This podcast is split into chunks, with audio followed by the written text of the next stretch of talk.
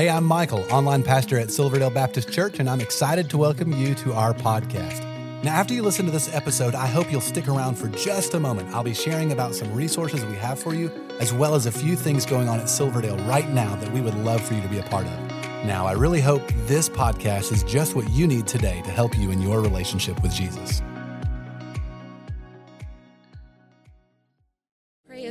Ben brings the message today, God, that you would prepare our hearts to receive what you have for us. It's in your precious name we pray. Amen.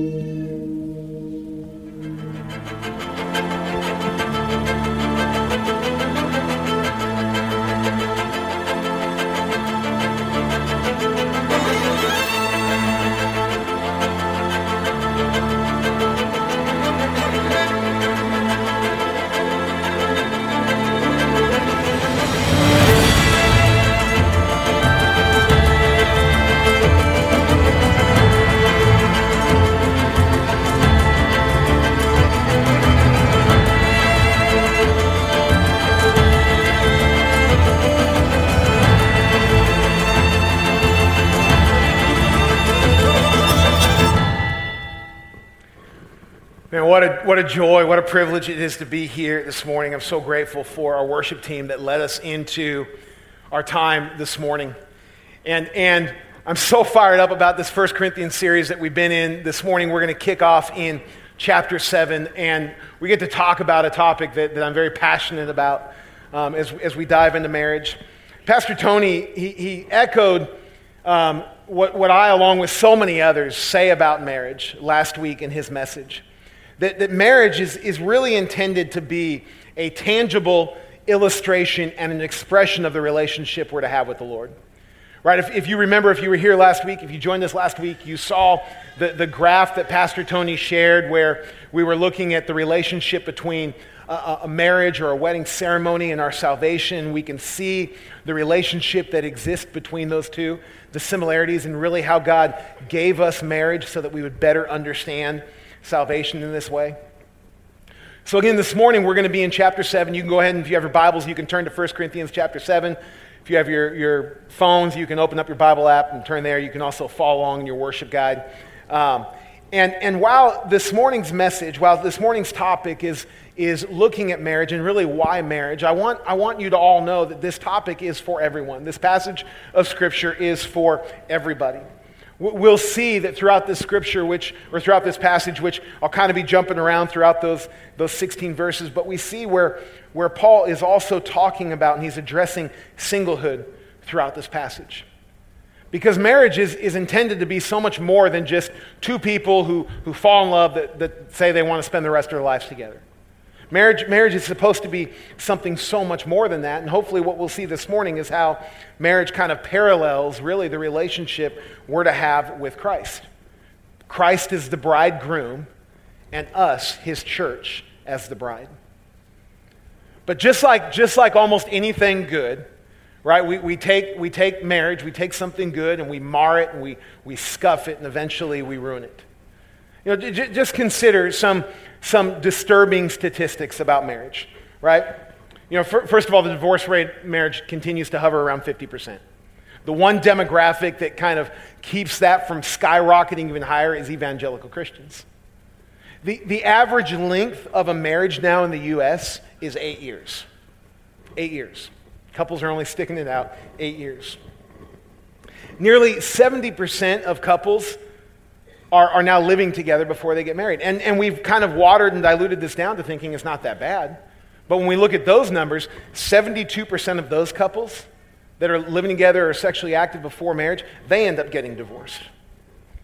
Here's, here's another thing. We, we've, we've introduced this term kind of more as an informal diagnosis, um, but, but there's this term that we use called a serial monogamist.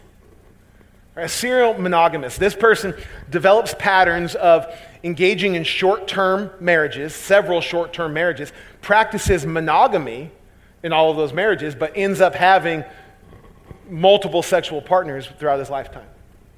Serial monogamy, right? I mean, that, that's, that, that's how distorted and twisted we've, we've gotten with our attitudes towards marriage. And we, we, might, we might consider some of these statistics or some of these trends and, and, and think that, that we've, we've really gone off the deep end, but what we'll find is, is it's really not all that unique to this time and culture. I mean, we, we look, the, the passage kicks off this morning. Look at 1 Corinthians chapter 7, verse 1.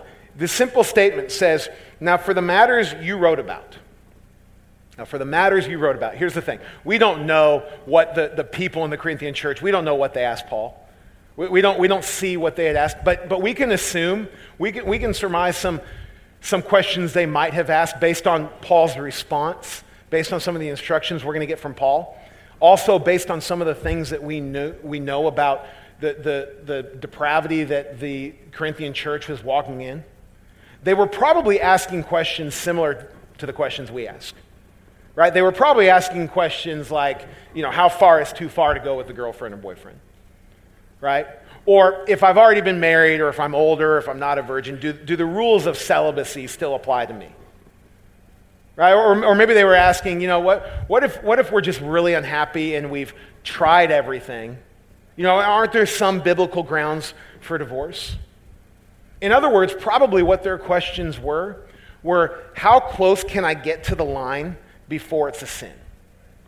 Right? How, how, close can I, can I get before I, before I cross over that line? And why is it that as Christians, why is it that we're constantly trying to figure out how can I toe the line? I mean, shouldn't, shouldn't we want to be as far away from that line as possible? Isn't that kind of what sanctification and holiness is, being set apart? And so, again, as, as we press into this passage this morning, we're, we're going to see, unfortunately, in some ways, how our views and our attitudes towards marriage within the church, it, it, it, it's very similar to what we're seeing within the Corinthian church. We, we, we talked over the last couple weeks about some of the, the, the incredible immoralities that were happening within the church the incest, the temple prostitutes, the, this utter depravity and fornication within the church. So, what are the instructions that are given to us here in marriage. And, and, and I want us to, to notice one thing, and this is kind of this overarching fundamental principle that we need to understand about marriage. First off, marriage, and you can write this down marriage is not about me. Marriage is not about me. Right? We, we live in a very me centric society. Right? We say things like we got to look out for number one when we're talking about ourselves. We kind of have this, this whiffum mentality, the what's in it for me mentality. Years ago, a, a, psychologist named Dr. John Gottman, he wrote a book called The Seven Principles for Making Marriage Work. And this, this book is based off of this incredible research that, that Gottman and his team did over the course of 12 years with, with nearly 200 couples who all, who all varied in, in age and in, um, in, in culture, in race, in number of years married, in number of marriages, and other variables. And, and the, the work, the, the work from his research, it's fascinating. It's very pragmatic. I've used some of it as even curriculum and courses that I've taught. But, but what he and his research group discovered was this fundamental reason for all conflict within marriages that ultimately lead to divorce. Anyone have any idea what the fundamental issue that exists within all marriages is? Selfishness. Selfishness. I mean, are, are any of us really surprised by this? Of course we're not. That's why I kind of mockingly said that Gottman discovered it. Right? In fact, it says in James chapter 4, verse 1, it says, Why do you fight and argue with each other? Isn't it because you're full of selfish desires that fight to control your body? Our selfishness will oftentimes surface most in our marriage because we think about marriage the way we think about everything else our own happiness, our own desires, our own completion. And, and, and Paul addresses kind of this fallacy early on in verse 3 when he says the husband should fulfill his marital duty to his wife, and likewise the wife to her husband. I mean, we're already seeing how this parallels the relationship that Christ has with us, right? Christ, the bridegroom, has fulfilled his duties to his bride, to us, the church. He continues to fulfill those duties through the works of his Holy Spirit. And so, us, as the bride of Christ, we need to work to fulfill our duties to our bridegroom. All right, Paul's, Paul's wanting to make sure we fully understand that marriage is not about me. Furthermore, marriage is not only about my desires. Marriage is not only about my desires. Paul says this in, in verse 1 and 2. Paul says, It is good for a man not to have sexual relations with a woman.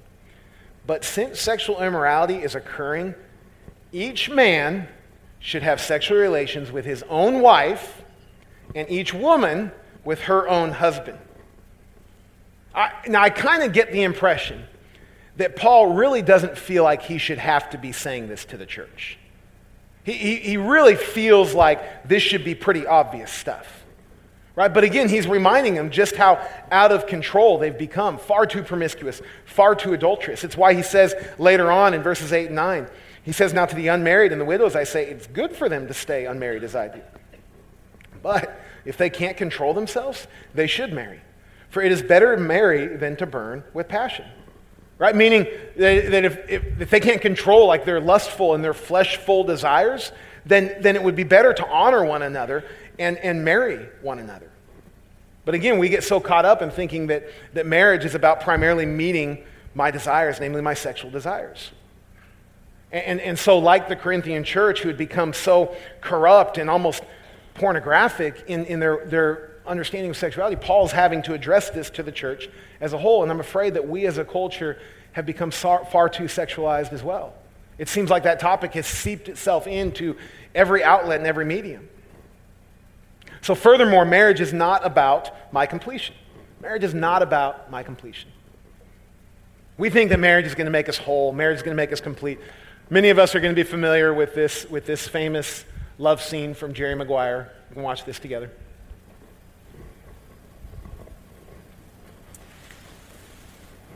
I love you.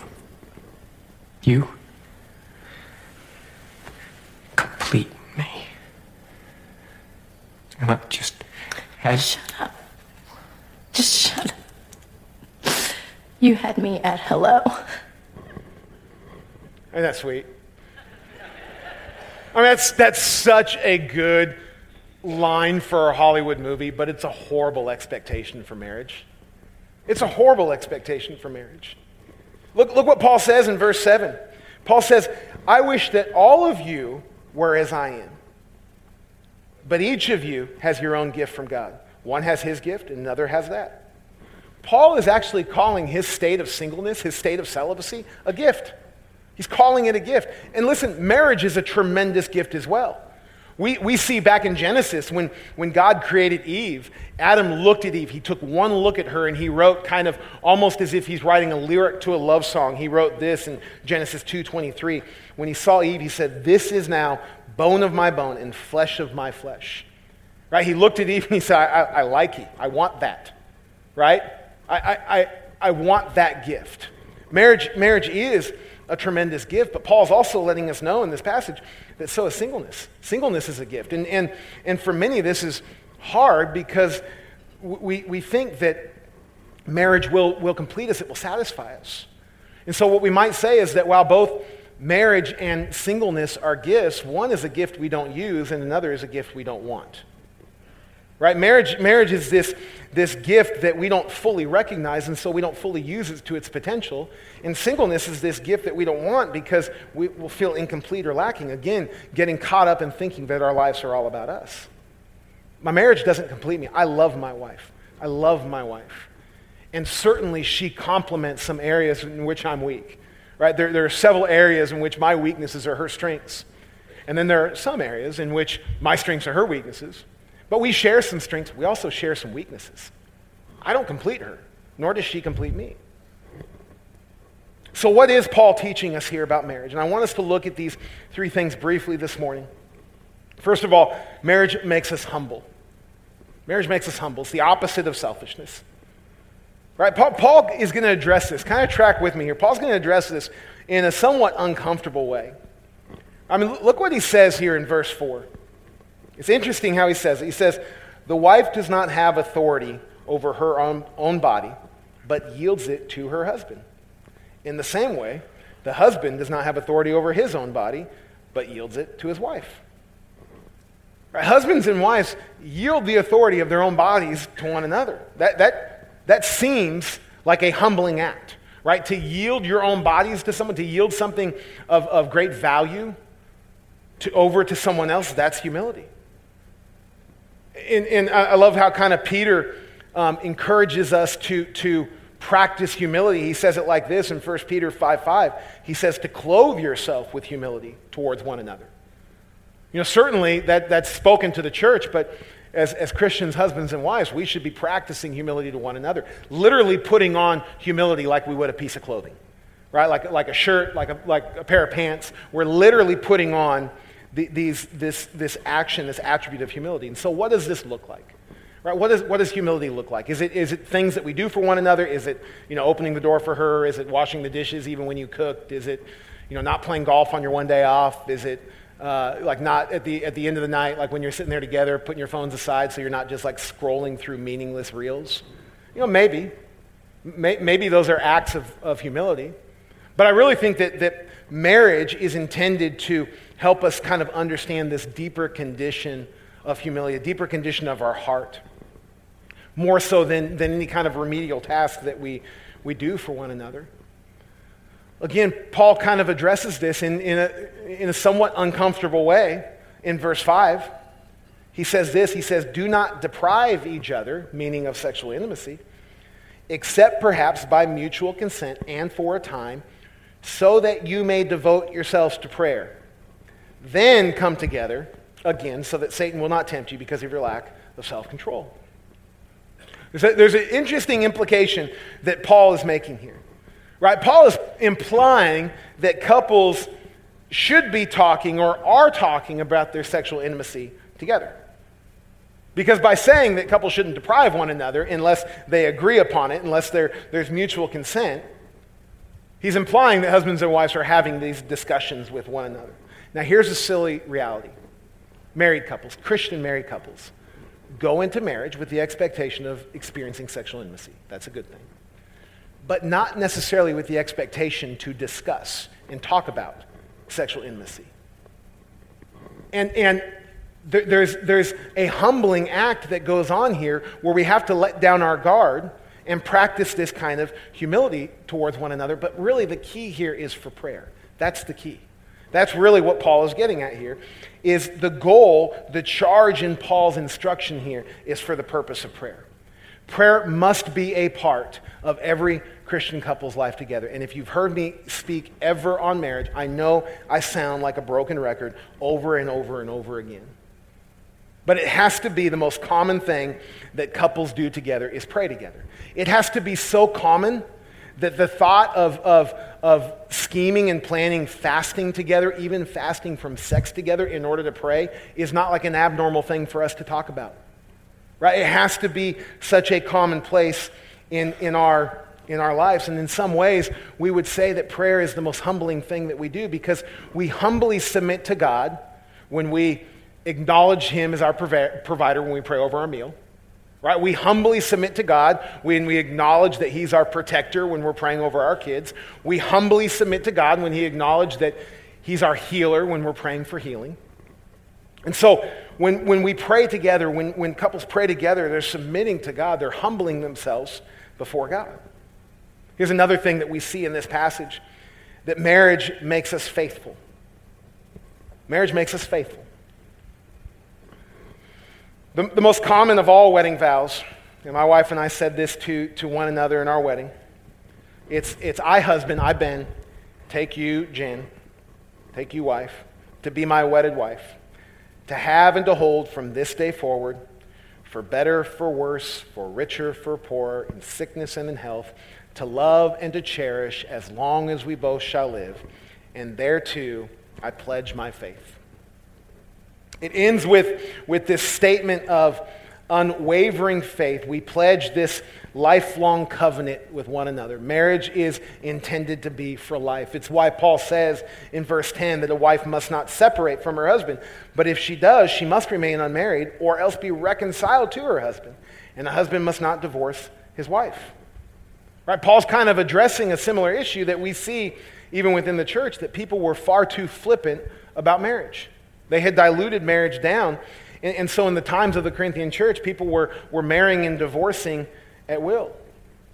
Now, listen, the Bible, the Bible addresses biblical grounds for divorce. In Matthew 5 and Matthew 19, talks about sexual immorality and, and, unfaithfulness and adultery. Certainly, also, what we know about the character of God, what we know throughout Scripture, is that God would never be okay or advocate for a woman or, or children to be in an abusive home. We would always encourage immediate separation with the hope that there would be repentance and reconciliation.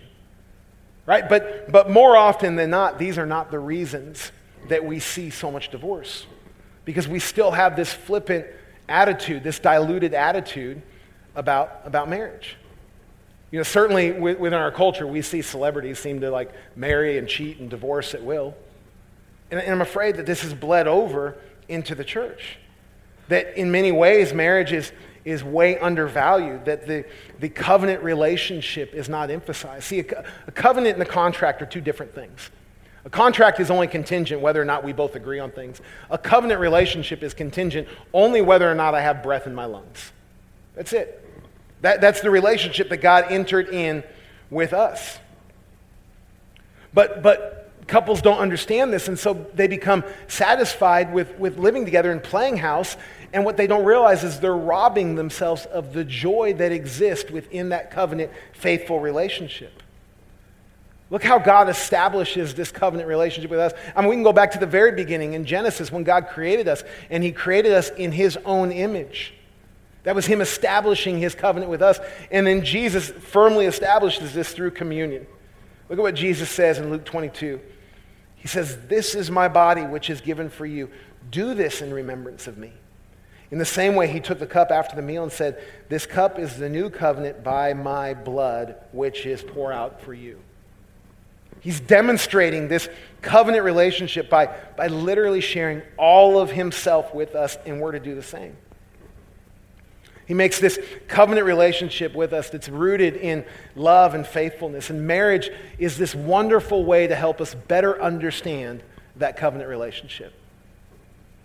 Many of you know the, the name Coach John Wooden. Coach John Wooden was the, the, the winningest college football coach of all time, uh, or basketball coach of all time. My only complaint is that he coached for UCLA, not USC. Uh, that doesn't mean anything to you guys, though. But, but some of you are familiar with the love story that exists between John and his wife, Nell. John and, and Nell were, were married in 1932, and they remained together 53 years until Nell's passing in 1985. And, and Coach Wooden, he remained true to his word, and there, there was never another, as he said. Nell passed away on March 21st, 1985, and on the 21st of each month thereafter, John would write a love letter to Nell and he would put it under her pillow on her side of the bed. He did this for 25 years. When, when Coach Wooden died, there were nearly 300 letters that were under her pillow. Right? It, it, seems like Coach Wooden had this deep love for the covenant that he had made with his wife some 78 years prior. And, and because marriage is intended to help us illustrate this faithfulness that we, so we can better understand the undying and unwavering commitment that God has with us. It's why God says to us in Jeremiah, I have loved you with an everlasting love. I have drawn you with unfailing kindness. It's why God says in Deuteronomy, For the Lord your God goes with you, he will never leave you. And so, if marriage really does best illustrate the relationship we're to have with the Lord, then our commitment to one another, it must strive to be met with this everlasting love and this unfailing kindness towards one another.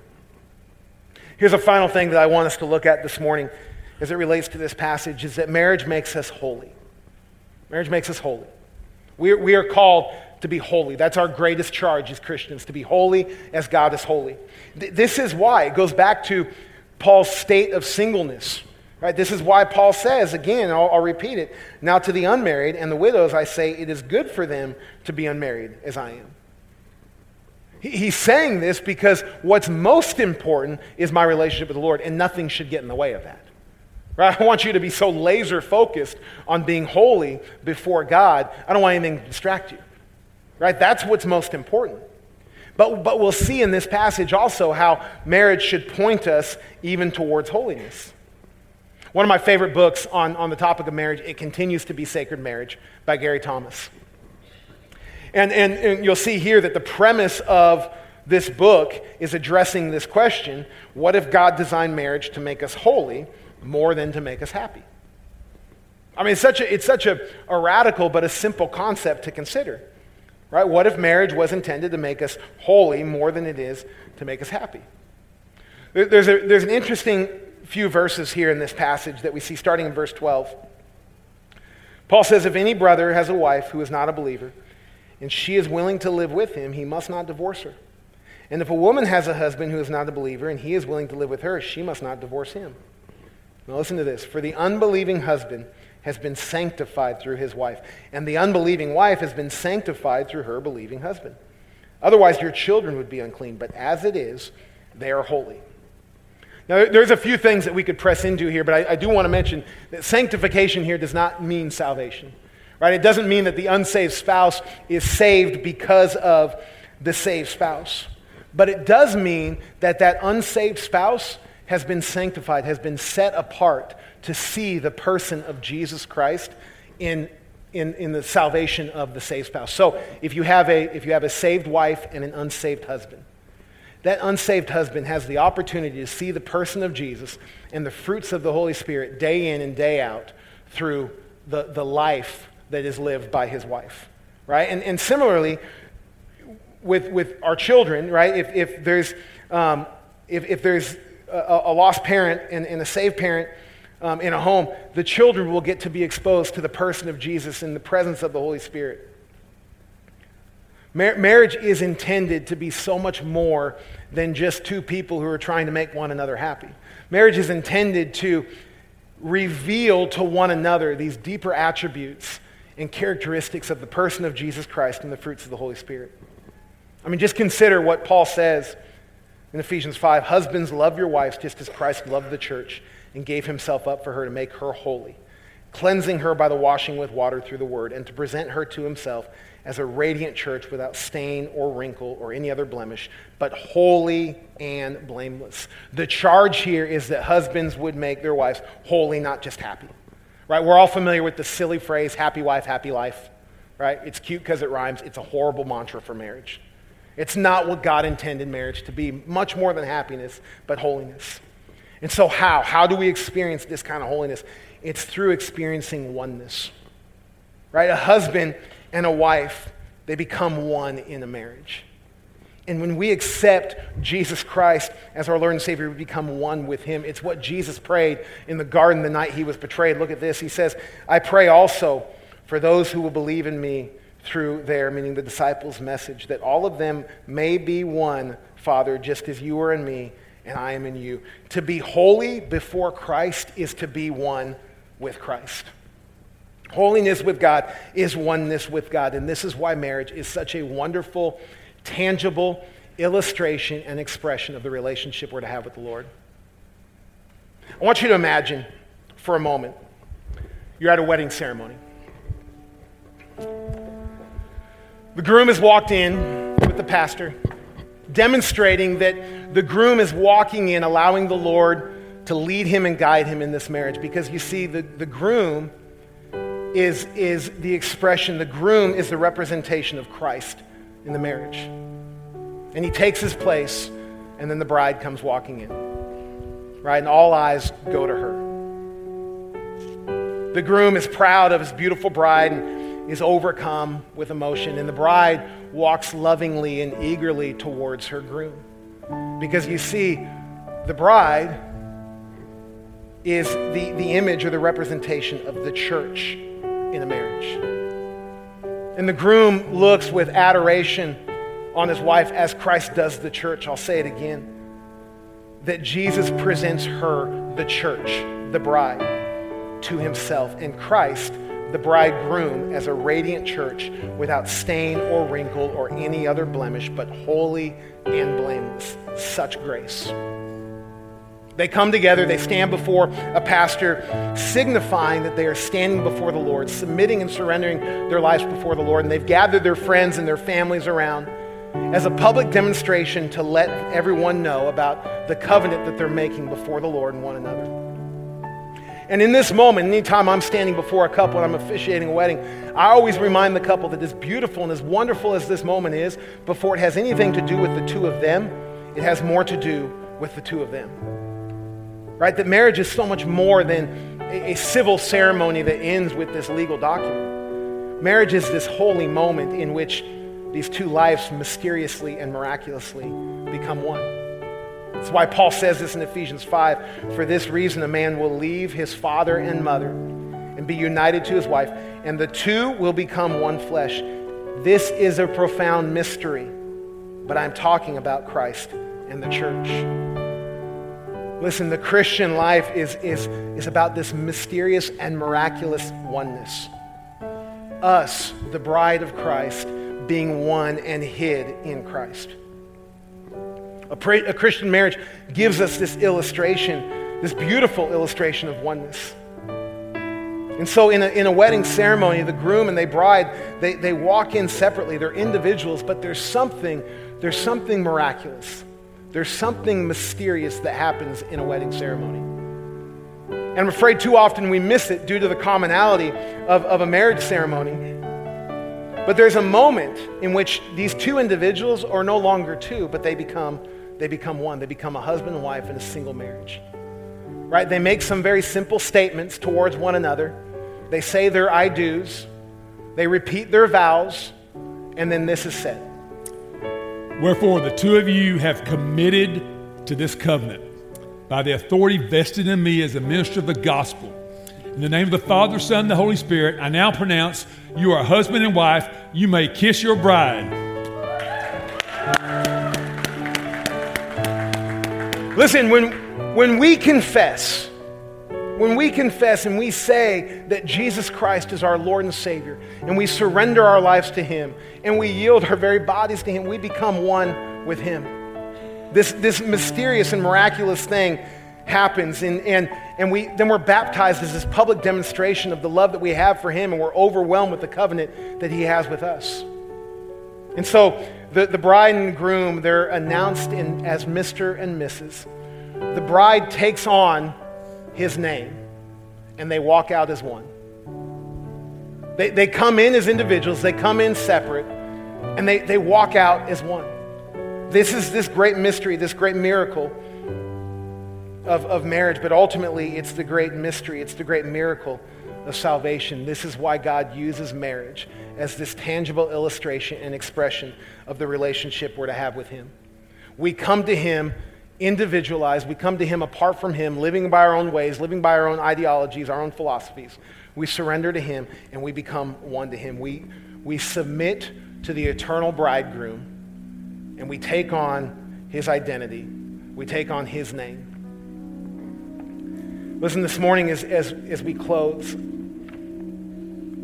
you know, my, my greatest hope, my greatest hope that, that there would be those in here that, that haven't made that declaration, that haven't confessed Jesus Christ as their Lord and Savior, that haven't hidden their life in Him and become one with Him. And in just a moment, we're going to have a time to respond. Maybe, maybe there's someone here and you realize that in, in, in your own marriage, in your own relationship, you struggled with, with making it something it's not supposed to be. Or, or maybe, maybe you've even struggled in, in your own singleness and, and, and become discouraged and, and hopeless in that not recognizing what our life was really intended to be for. And so as we, as we step into this final worship time, let, let us pray with you. Let, let the Holy Spirit work on you and respond in, in whatever way. I'm going I'm to pray for us. We're going to worship. There'll be people forward here to pray with you. Heavenly Father,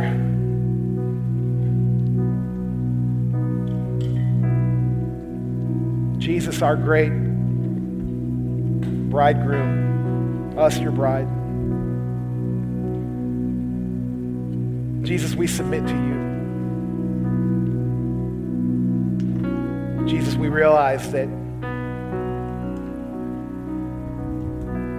for us to have full joy, for us to be complete, our lives must be hidden in you. So, Lord, I pray this morning you would, you would stir in our hearts desire to be known by you, to be known as one with you. We're grateful for the life that you give us. God, thank you for the covenant that you established with us from the very beginning. We love you. We surrender to you in Jesus' name. Amen. Let's worship and respond. Well, I hope this was helpful to you. If while listening you realized you need to take the next step in your relationship with Jesus, we would love to help you with that.